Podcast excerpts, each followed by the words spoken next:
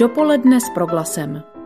Zajímaví hosté, podnětné rozhovory, duchovní útěcha, ale i čas pro oddechnutí a úsměv. Začíná páteční dopoledne s Proglasem. Dnes zaměřené na připomínku invaze vojsk Varšavské smlouvy, ke které v Československu došlo dvacátého prvního srpna devatenáct set šedesát osm. V následující půlhodině uslyšíte mimo jiné o příběhu Danuše Muzikářové, která v Brně zemřela na srpnové demonstraci v roce devatenáct set šedesát devět.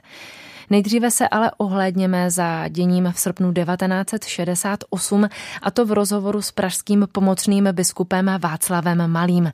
U příležitosti padesátého výročí od okupace Československa s ním v roce dva tisíce osmnáct natáčela Kateřina Rožová. Pana biskupa budeme chvíli vzpomínat, kde vás osobně zastihla ta událost dvacátého prvního srpna šedesát osm. Jak na ty chvíle vzpomínáte na to ráno? Tehdy jsem byl doma.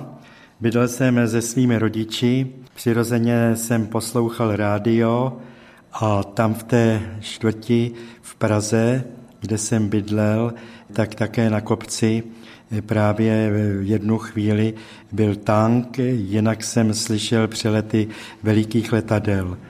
Z rádia jsem se potom dozvěděl toho více.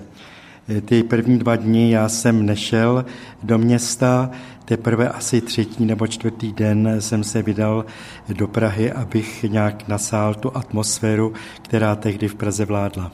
A jaká byla? No, lidé byli velmi vzrušení, byla to vzepjatá atmosféra, přirozeně hodně smutku, hodně zklamání, snahy přesvědčit vojáky Sovětského svazu o tom, co provedli, ale zdál se mi ten boj docela marný, protože samozřejmě nebylo snadné jednak komunikovat, jednak bylo nebezpečí určité hysterie, ale celkem bych řekl, že to byla nálada, kdy se lidé vzepjali, ale na druhé straně tedy obrovské zklamání a někdy tedy i přílišné vášně. Jak vzpomínáte na ty pocity mladého člověka na startu života, asi otevřeného do světa, k rozletu, a pak přichází tyhle ty chvíle, tak co to s váma dělá? Přirozeně, že bylo hned jasné, že tím končí ten pozitivně se rozvíjející vývoj a společenská situace po lednu devatenáct set šedesát osm. Ten pocit, já jsem přemýšlel také, protože mnoho lidí se rozhodlo, že odejde do ciziny, hranice byly otevřené, tak jsem se také rozmýšlel a jsem rád, že jsem tedy uvážil, že je důležité zůstat doma. Já už si tak přesně na ty pocity nepamatuji, přirozeně dopal, přirozeně zklamání. Na druhé straně je ovšem pravda, ne že bych byl generálem po bitvě, ale bylo mnoho významných signálů před srpnem šedesát osm, že se něco připravuje, protože tady bylo cvičení vojsk Varšavské smlouvy a když měli odejít vojáci, měly být odstraněné tanky zase mimo naše hranice, tak se to velmi protahovalo. Takže ono až takové překvapení, aspoň já mluvím za sebe osobně a za své rodiče, to nebylo. Je to padesát roků, což už je jakási doba, kdy se můžeme na ty věci dívat zpětně. Tak jakým způsobem si myslíte, v čem konkrétně se to podepsalo na české společnosti nebo československé tehdy? Ty dopady byly velmi negativní. Nejen tedy, že zase byla obnovena cenzura, že bylo mnoho lidí postiženo, kteří se vyjádřili proti okupaci. Byla to jedna z otázek také v takzvaném kádrovém materiálu každého člověka, a kdo tam vyjádřil svůj negativní názor na tento zásah vojsk Varšavské smlouvy, tak mohl počítat s potížemi. Z komunistické strany byli vyloučeni ti reformisté. To všechno byly viditelné důsledky, ale já bych řekl, že to poznamenalo celou společnost. Protože já to nazývám to období po roce devatenáct set šedesát osm až do roku devatenáct set osmdesát devět, doba bez ideálů, doba bez jakékoliv vize, kdy lidé nevěřili tomu systému, vysmívali se mu, ale zároveň se naučili mlčet, přežívali. Byla to doba naprosto neplodná, doba, kdy se zvýšila trochu životní úroveň a lidé se tím nechali uchlácholit. V padesátých letech ta doba byla krutá, ale ty hranice byly naprosto jasně postavené a i ti, kteří rozvíjeli tu svoji krutost, tak věřili něčemu. Ano, byla to falešná víra, brutální víra, zatímco to období po roce šedesát osm, takzvané období normalizace, bylo obdobím, kdy lidé nevěřili nějaké ideály a kdy si jenom přizpůsobili tomu bezčasí. A to myslím, že ty důsledky, alespoň u střední a starší generace, si neseme i do dneška, kdy téměř třicet let je od roku devatenáct set osmdesát devět. Po roce osmdesát devět se ta společnost velmi nadechla. Lidé měli pocit, že teď už bude všechno dobré, že se všechno ubírá tím správným směrem. Možná se některé tendence ve společnosti podcenily. Když se teď teda díváte na tu společnost, kam se posunula, tak jak hodnotíte ten vývoj po roce osmdesát devět? A co z toho si neseme právě ještě z toho šedesátého osmého roku? Co v nás zůstává? Tak já nechci ze všeobecňovat. Myslím, že prvním špatným vykročením po roce osmdesát devět bylo, že nebyl dán jasný právní rámec k těm ekonomickým změnám, které byly důležité. A zároveň, že nebyli trestně právně potrestáni ti, kteří se evidentně dopouštěli násilí proti občanům. A zároveň nastoupila politická garnitura v čele s Václavem Klausem, která jakoby vyviňovala společnost z té pasivity. Řeklo se, musíme se dívat dopředu, ta minulost nás nemusí tolik zajímat. Ale já myslím, že každý si z nás nese svoji minulost s těmi vzestupy i s těmi pády a všichni jsme byli jistě ve velmi různé míře spolu zodpovědní za tvář systému před rokem osmdesát devět. A to lidé neradi slyšeli a proto pro ně v uvozovkách bylo jakýmsi vysvobozením, že se o tom přestalo mluvit, že ti, kteří o tom mluvili, tak byli nahlíženi, že to nejsou pragmatikové, že to jsou snílci. Já vím, kolik takových urážek jsem slyšel o Václavu Havlovi, který byl právě symbolem toho, že je třeba si tu minulost připomenout, neopakovat, ale uvědomit si svoji spoluzodpovědnost za veřejný prostor. A přirozeně z té minulé doby, podle mého, ta naše generace si odnesla tu pasivitu vůči věcem veřejným. Stále se vtělovaly naděje do jistých politiků, kteří se pasovali na ty, kdo vědí, jak na to, kdo ženou tu společnost dopředu. Tím já vůbec neneguju ten vývoj po roce devatenáct set osmdesát devět, ale právě ta jistá pasivita, vyčkávání, to je pořád dost charakteristické a vidíme to i v dnešní době, kdy několik tisíc lidí se vzepne, ale v podstatě není výdrž. No a co role církve? Ať už v tom roce šedesát osm, ať už potom do toho roku osmdesát devět. Jak se díváte na tohleto působení? Tak v roce šedesát osm opravdu došlo k obrovskému oživení. Já obdivuji dodnes kněze, řeholnice, řeholníky, kteří se po dlouhých letech vrátili z vězení a byli schopni napnout plně své síly. Vzniklo dílo koncilové obnovy. Vzniklo spoustu iniciativ, vrátili se biskupové do svých diecézí, ti lidé byli plní energie a to, co nastřádali za toho velikého utrpení, tak přetvořili něco velmi pozitivního. A během krátké doby právě také díky Pražskému jaru jsme mohli se pořádně seznámit s důsledky druhého vatikánského koncilu a potom z toho vyvozovat i příslušné závěry. Po roce devatenáct set osmdesát devět myslím, že jsme se jako katolíci, teď nechci mluvit za křesťany sesterských křesťanských církví, nějak tak nechali uchlácholit, že automaticky máme sympatie společnosti. Ono se ukázalo, že brzo se projevily ty předsudky a že jsme nemohli automaticky počítat s tím, že ta společnost nás začne brát. Ano, vznikla různá grémia, mohli jsme vstoupit do věznic, do armády, do nemocnic ale víceméně se nám nedařil dialog se společností. Já vím, že se to lehko říká, já do toho zahrnuji i sebe. To není tak, že bych poukazoval na ty druhé. A že jsme dost dobře neanalyzovali tu společnost, která najednou měla prostor, byla ovlivňována různými proudy, různými záležitostmi a že jsme se tak trochu také uzavřeli do sebe a zároveň chyběla ta energie, podle mého, která byla znatelná v roce devatenáct set šedesát osm.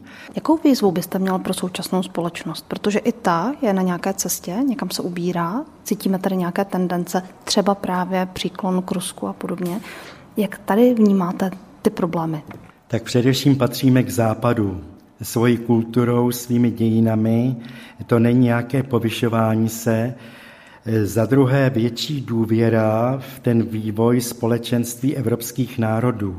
Nepodléhat nacionalismu, nepodléhat populismu, ale umět tedy dobře zvážit situaci, že nejvíce tedy přispějeme do toho Evropského fondu kultury a duchovního vývoje tím, že dobře budeme znát své dějiny, dobře budeme znát svůj jazyk, ale nebudeme se za každou cenu vymezovat.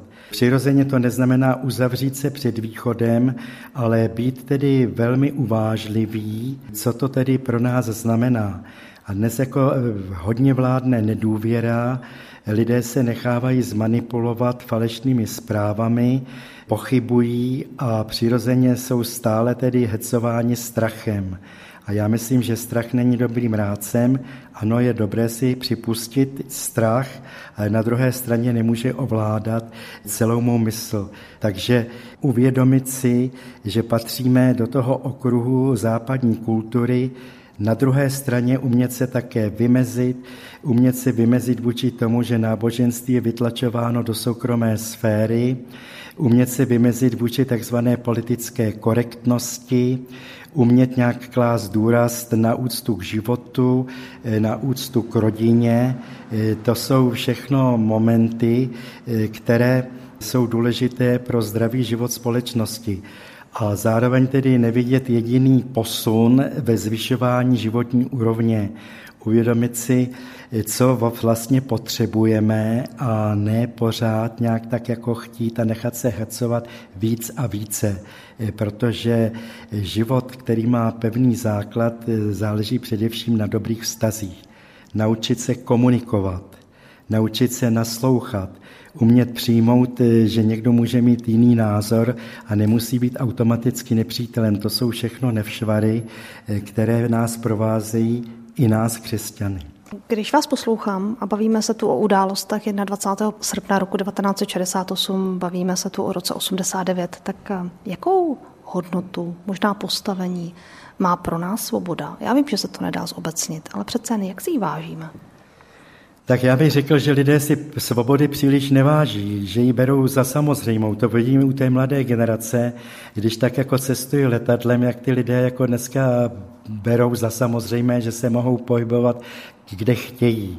Ale svoboda není jenom, že mohu cestovat, svoboda znamená také osobní, že pěstují v sobě kázeň, že svůj život nech zakládám na tom, abych si co nejvíce užil, třeba i v tom dobrém slova smyslu. Že svoboda je zase výzva, kterou člověk v sobě by měl prohlubovat. Svoboda nenaskočit na každou lež nebo na každou povrchnost. Tohle je pro mě svoboda. Není to jenom svoboda zaručená zákony, ta nemůže postihnout celý život. A myslím, že toho jednak lidé si neváží, ale hlavně svoboda to je také úsilí, já vím podle sebe. To i teď jako biskup musím stále tu vnitřní svobodu prohlubovat, protože člověk má tendenci se vést, nějak tak ošálit sám sebe, nějak tak si omlouvat některé své kroky a člověk spohodlní. A právě svoboda znamená, že člověk se dovede podívat dobře na sebe a že dovede si jasně říci, čeho si musí zříci, nebo co není důležité pro jeho život. A co já řeknu, já vím, že se to nerozslyší, nám svoboda padla do klína. Společnost se o svobodu nezasloužila. Ta přišla změnou mezinárodní situace, protože víte, když člověk pravdě řekne, kolik bylo těch lidí před rokem osmdesát devět, kteří se dovedli vzepřít, kteří nešli na kompromisy. To není souzení, to není odsuzování, to není kácení lesa, ale na druhé straně tohle si přiznat. A samozřejmě to, co nám tak jako spadne do klína, no tak toho si tolik nevážíme. Mě velmi často napadá, když přemýšlím o těchto věcech, ten biblický příběh o tom, jak Hospodin vyvádí izraelský lid egyptského zajetí. A papež František zrovna k tomuto příběhu řekl tato slova, já vám je s dovolením přečtu. Bez božího primátu se snadno upadá do modlu služby a spokojenosti s ubohými ujištěními. O tomto pokušení čteme v Bibli neustále. A všimněte si, že vysvobodit lid z Egypta za pomoci znamení moci a lásky nedalo Bohu takovou práci. Obrovskou námahu však vynaložil Bůh na odstranění Egypta ze srdce lidu, tedy na odstranění modloslužby z lidských srdcí. A Bůh stále pracuje na jejím odstranění z našich srdcí. Vy pokybujete. Mě vlastně zajímá, jestli tady tenhle ten princip mě se obracet k těm egyptským hrncům pomyslným, jestli to tak nějak jako lidstvo máme pod kůží. No, přirozeně někdy Pána Boha spíše bereme jako toho, kdo by měl být zárukou našich představ. A tohle myslím, že je veliké pokušení nejen ty egyptské hrnce, ale právě Boha snižovat na plnitele našich přání. Bůh je výzvou, Bůh je svobodou, protože svobodně k nám přistupuje, počítá s námi, klade do nás důvěru a záleží na nás, jestli my tuto boží svobodu přijmeme. Takže znova se vracíme k tomu, že svoboda není jednou daná, ale že svobodu člověk v sobě má pěstovat a že je to úkol na celý život, že to je opravdu často i námaha, že to není často ani přímá cesta a samozřejmě to bolí. Když se bude naše společnost probouzet do dvacátého prvního srpna roku dva tisíce osmnáct, co byste jí přál? No především umět překonat strach, umět dobře zvážit, v jaké situaci žijeme, umět opravdu třídit informace, umět se rozhodnout pro to, co opravdu potřebujeme a být v kázni v tom, co spotřebováváme. To bych přál z naší společnosti a nedávat hlavně hlas demagogům, nedávat hlas lidem, kteří nejsou důvěryhodní, kteří slibují nesplnitelné. Dopoledne s Proglasem. To byla slova pražského pomocného biskupa Václava Malého v repríze rozhovoru z roku dva tisíce osmnáct. Biskup Malý hovořil o dvacátého prvního srpnu devatenáct set šedesát osm. O tom, co se v Československu dělo o rok později, bude v následujících minutách mluvit Jana Kuklová s brněnským politikem Michalem Doležalem. dvacátého prvního srpna roku devatenáct set šedesát devět, v den prvního výročí invaze vojsk Varšavské smlouvy, se lidé v českých městech sešli k pokojným protestům. Zastavili ale zásah ozbrojených složek komunistického režimu. Při těchto střetech zemřelo pět osob. Jednou z nich byla i osmnáctiletá Danuše Muzikářová z Brna. Od loňského listopadu jí na domě, kde žila, připomíná pamětní deska. O její umístění se zasadil brněnský politik Michal Doležel, kterého teď vítám ve studiu. Dobrý den. Dobrý den a děkuji za pozvání. Já bych vás na úvod požádala, kdybyste mohl připomenout osud Danuše Muzikářové a její smrt. Určitě to byla, jak už jste zmiňovala, osmnáctiletá dívka pocházející z Brna, z brněnské rodiny.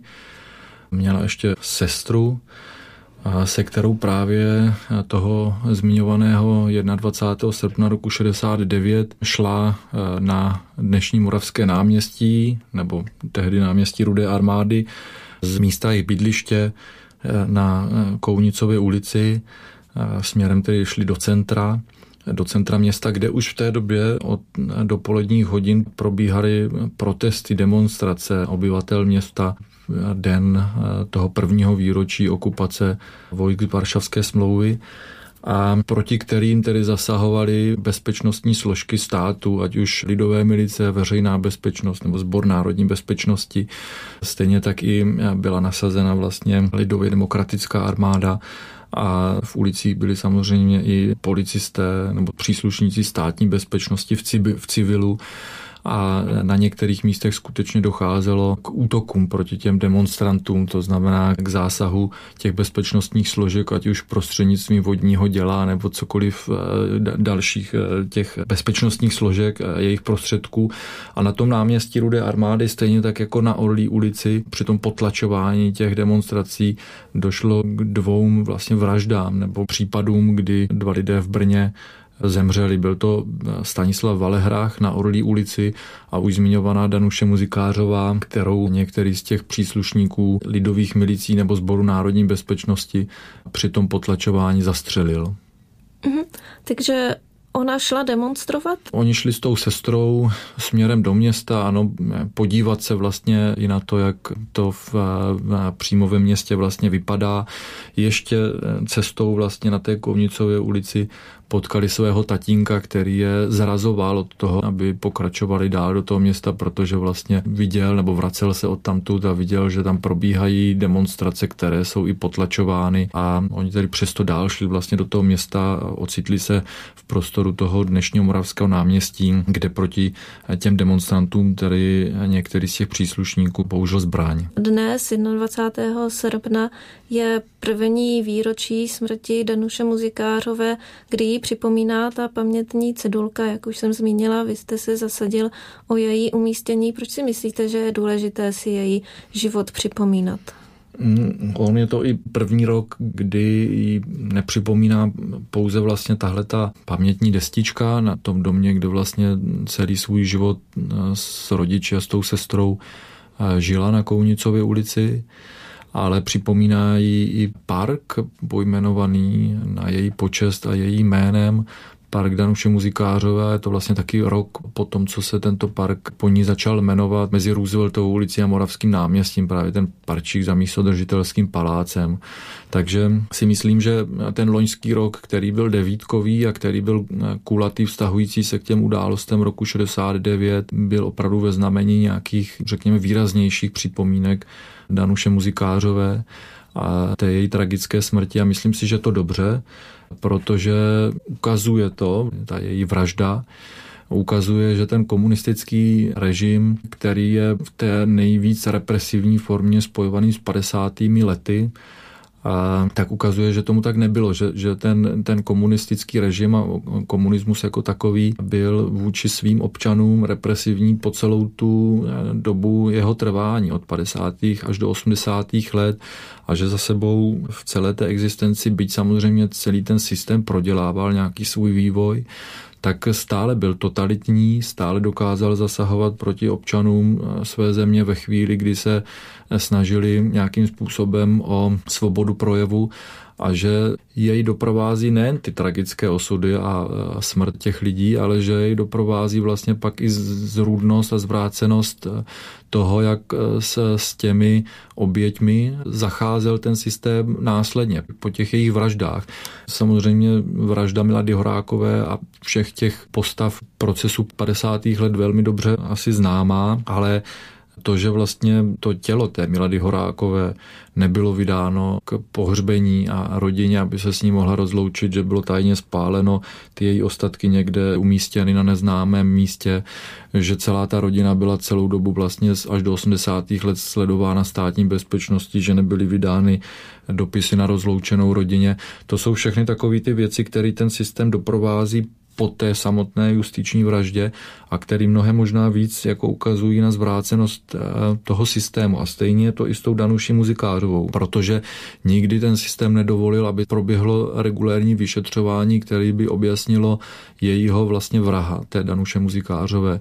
Celou dobu vlastně ta rodina taky byla sledována státní bezpečností, měla ty podmínky v tom komunistickém Československu výrazně těžší. Dcera té sestry Danuše Muzikářové se nemohla dostat na vysokou školu a tak dále, a tak dále.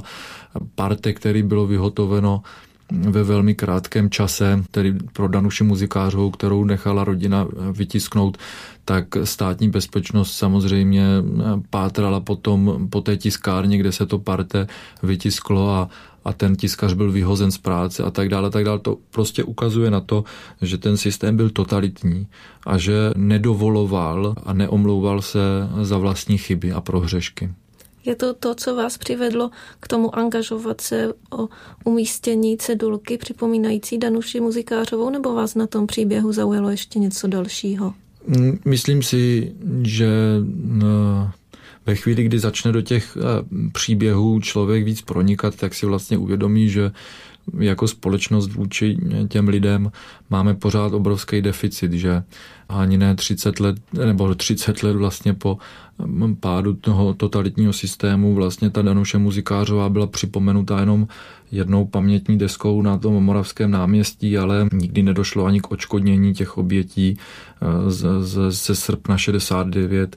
Nikdy po té Danuši Muzikářové nebyl pojmenováno žádný veřejný prostranství a nějak dál prostě zmiňovaná, tematizovaná, takže to, že se tu, já jsem, já už leta se snažím v Brně pokládat ty takzvané štolperštajny nebo kameny zmizelých, nebo respektive jsem jedním z těch, kteří je pokládají a kteří připomínají v těch ulicích města ty oběti nacistického režimu. A když jsem se dozvěděl, že existuje obdobný projekt, který vznikl v Rusku a jmenuje se to Poslední adresa, který připomíná oběti komunistického režimu a který už v Praze má první své vlastně místa toho umístění těch pamětních destiček, tak jsem se rozhodl v Brně vlastně ty oběti komunistického režimu tak nějak připomínat. A první tu destičku jsme umístili v Alfa pasáži, kde, kde žil generál Josef Robotka, právě oběť těch padesátých let. A druhá destička byla věnována Danuši Muzikářové, protože si myslím, že ona si to zaslouží a že ten její příběh je potřeba znát a že je prostě dobré ji připomenout. Takže ta druhá destička umístěna na Kounicové ulici, kde žila, tak je, je věnovaná právě jí.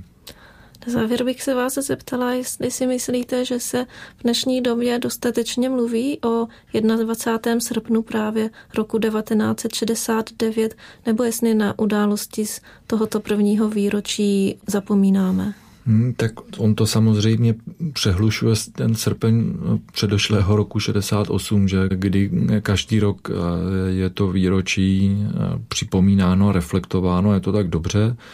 A je to samozřejmě tím, že žije ještě dostatečné množství pamětníků, kteří to zažili a prožili, ať už z jakýhokoliv jako úhlu pohledu, respektive v jaké nějaké tehdy věkové věku se dnešní pamětníci vlastně nacházeli, tak stále vlastně si, si, si to živě pamatují, což je výhoda pro dnešní dobu směrem k tomu připomínání, ale ten rok šedesát devět, kdy ta situace byla poněkud jiná, kdy vlastně lidé spontánně protestovali a připomínali si ro, už rok trvající okupaci a rok trvající takzvané dočasné umístění těch vojsk, tak proti nim nezasahovali vojáci, ti okupační, ti okupační vojáci nebo ty okupační vojska, proti nim zasahovali příslušníci opravdu Sboru národní bezpečnosti, Československé armády a dalších útvarů.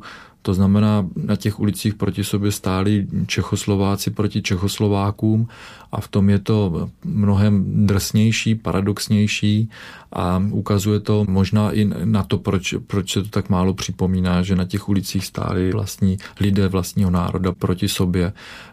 Já bych v té věci možná připomněl ještě takovou jednu věc. V Brně žije stále plukovník Otakar Pospíšil. Byl to voják, který v tom srpnu roku šedesát osm vlastně rozšiřoval letáky protiokupační mezi okupačními vojsky, byl za to zatčen, příslušníky N K V D, byl mu velitelem toho okupačního vojska vlastně z hodiny na hodinu oznámeno, že bude popraven, nakonec popraven sice nebyl, ale byl potom vyhozen samozřejmě z armády, ale v to, při, když jsem se s ním jednou bavil, tak říkal, a o rok později se ukazovaly vlastně charaktery. V tom roce šedesát osm všichni ti příslušníci té jeho jednotky byli naprosto rozhořčení a všichni stáli jako jeden muž za tím, že, že to okupace, že proti tomu se musí protestovat. Rok na to už někteří ti příslušníci té jeho jednotky rozháněli ty demonstranty v těch brněnských ulicích. To říká o dvacátého prvního srpnu roku devatenáct set šedesát devět Michal Doležel, který se v Brně zasadil o umístění pamětní cedulky připomínající zastřelenou Danuši Muzikářovou. Já vám moc děkuji za rozhovor a že jste si udělal na Rádio Proglas čas. Děkuji. Já taky děkuji. Tato slova také uzavírají dnešní dopoledne s Proglasem, které pro vás připravila Jana Kuklová. Od mikrofonu se loučí Štěpánka Minárová. Dopoledne s Proglasem. Každý všední den mezi devátou a desátou jsme v tom s vámi už dvacet pět let.